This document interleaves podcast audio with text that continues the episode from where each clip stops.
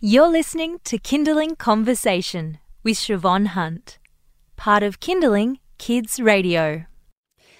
Having a family can increase financial stress. To begin with, in the very early days, you can lose one income if a parent stays home.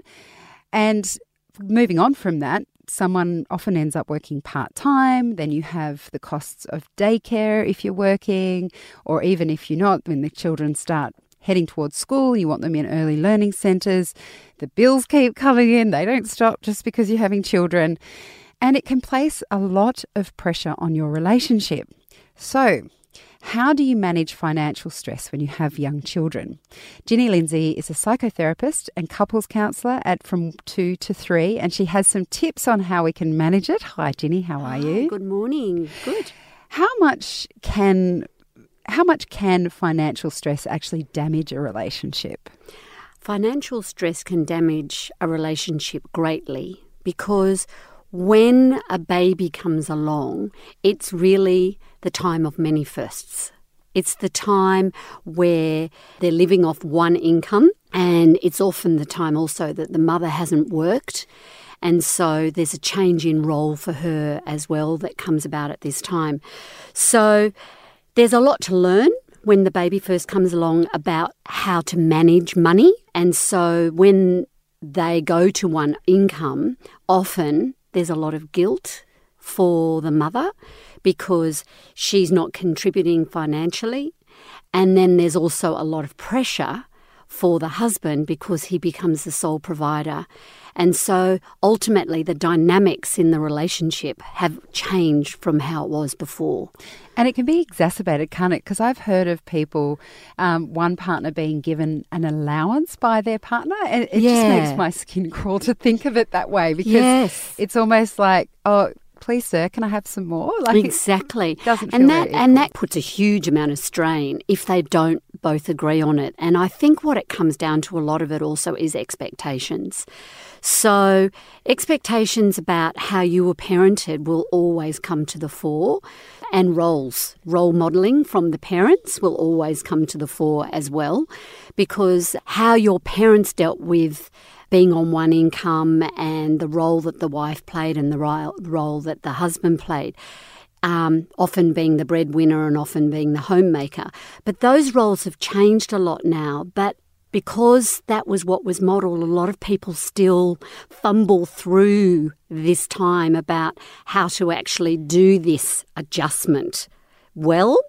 And so I always think it's a really good idea for clients to actually potentially sit down and talk about how they see working with one income, setting a budget, and potentially even starting that budget six months even before the baby's born to try and just feel what it's like before you've got the added adjustment again of the baby coming on board. So, the thought of um, having your money limited, you'd have to actually bring them in together to ask, well, what's that about? Is she not being accountable or responsible for managing money, or is it more control, dominance? And how does that make her feel as far as in herself? And is that a healthy way about actually doing it? Another part of financial stress that I've found anyway, because um, my partner's a freelancer and his income is completely unpredictable. Mm. And the stress that I found in that situation was literally not knowing month to month if we could pay our rent. Yeah. Now, we always made it. Yeah. We always paid our rent. Mm. It's not like he just wasn't working, it was just sometimes the work was there, sometimes it wasn't. Yeah. And I have never known how to deal with that well because yeah. I would just get so stressed. And, you know, there'd be times when the fees would come in for swimming, or yeah. I'd know that the insurance was coming in with the, with the car or whatever like that. Mm. And, and just not knowing, and I'm a very organized person, just not knowing how to deal with that stress. And it, it was emotional because yeah. I'd start to get cross with him and say, look, can't you just go get a normal job or yes.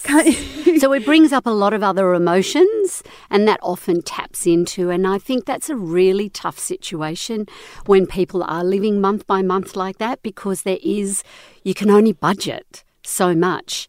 And so that's really where communication is the key to be able to sort of be very honest with each other about these are the up and coming expenses. You're working together as a team. And I think that's the key is to actually constantly be working together as a team and putting on the table what those expenses are. And when we've got our own emotional process, that's on the side that often dealing with finances and money brings up for us and that's where we're on our own we actually have to go well what's that about for me what what's that tapping in for me because the money is just the trigger i guess what i'm trying to say is that mm.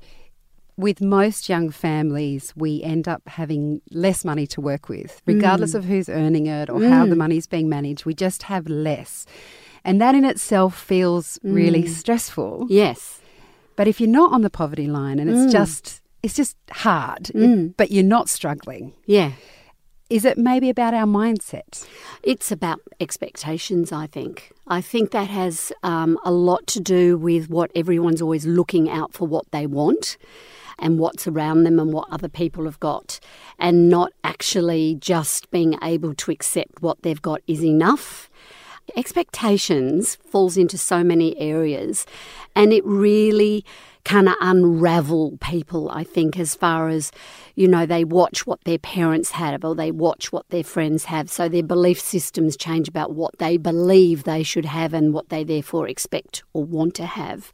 And I think that when we fall into that, the that sets us up to often fall and not appreciate just what we've already got right under our nose.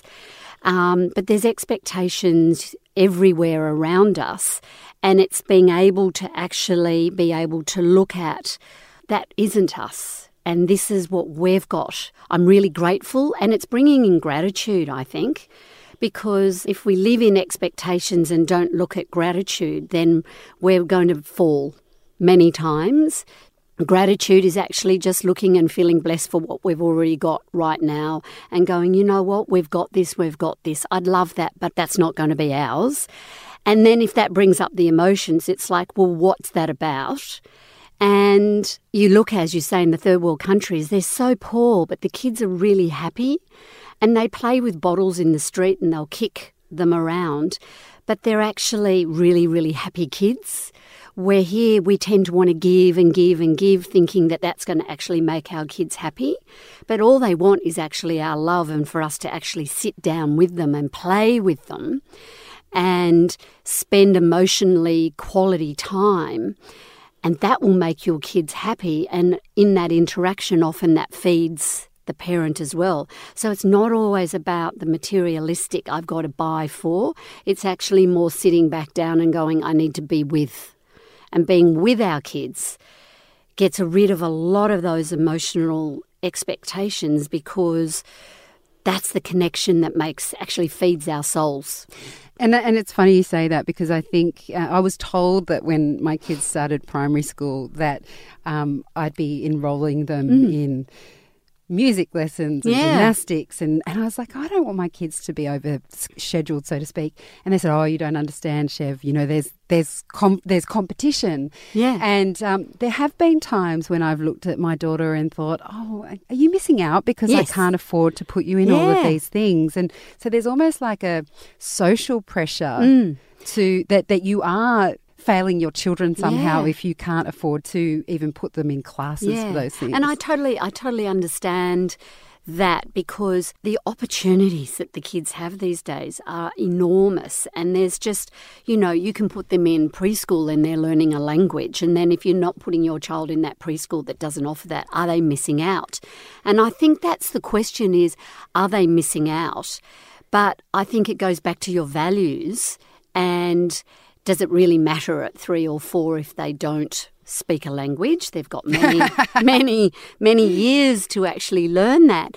But I think there is a social pressure because a lot of kids do a lot of activities. But as a parent, I think the key is we have to always keep that balance about how much they're actually doing. So it comes down to finances, but it also comes down to parenting. I could put all that on their plate, but is that actually in their best interest?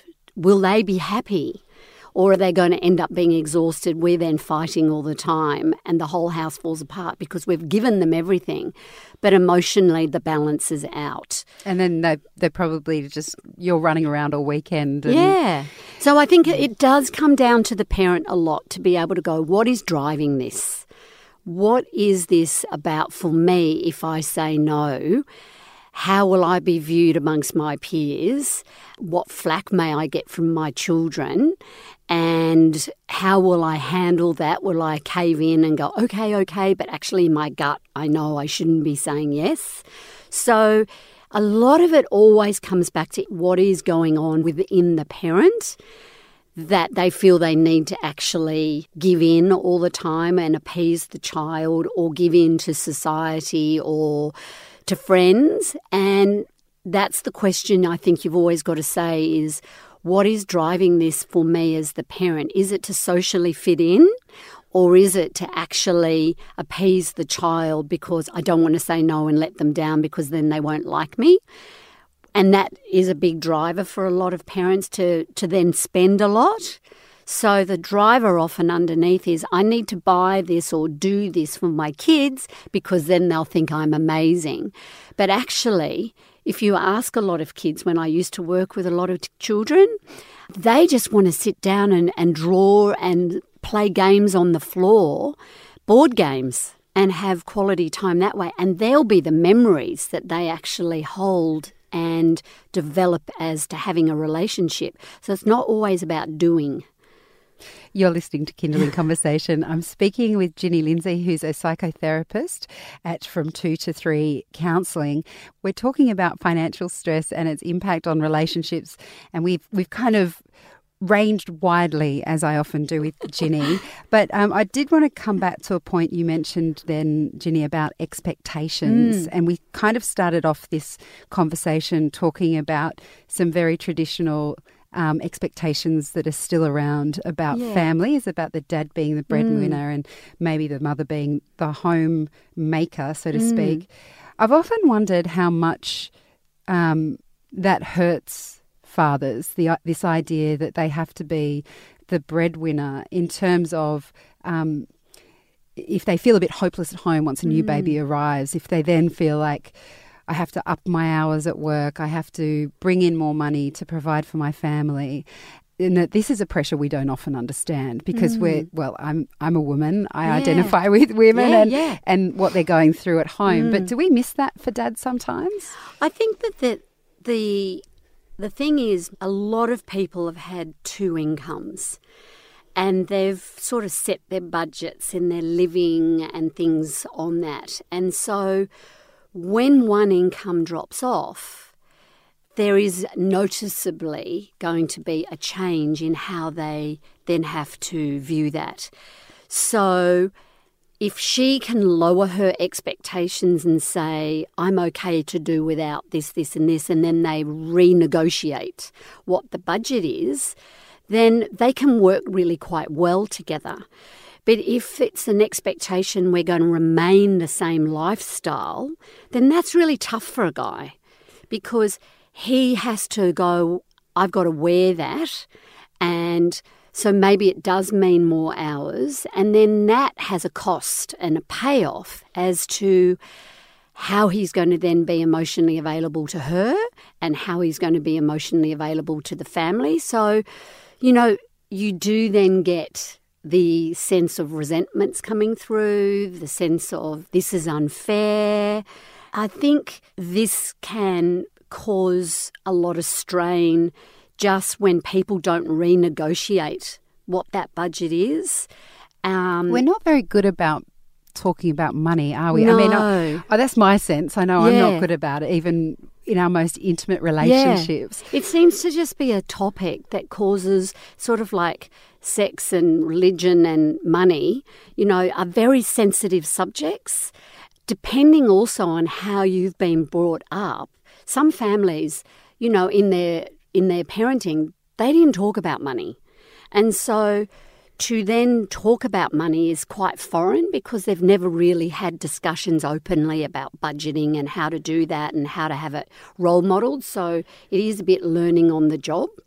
And what can often happen is if you've got, so say she is more savvy with money than he is, and so you've got an imbalance sometimes that happens there, but you've got egos that come in as well because I'm going to be the breadwinner, so let me do it. But he's not really sure of what he's doing. I mean, there's so many different things that come in when it comes to dealing with money.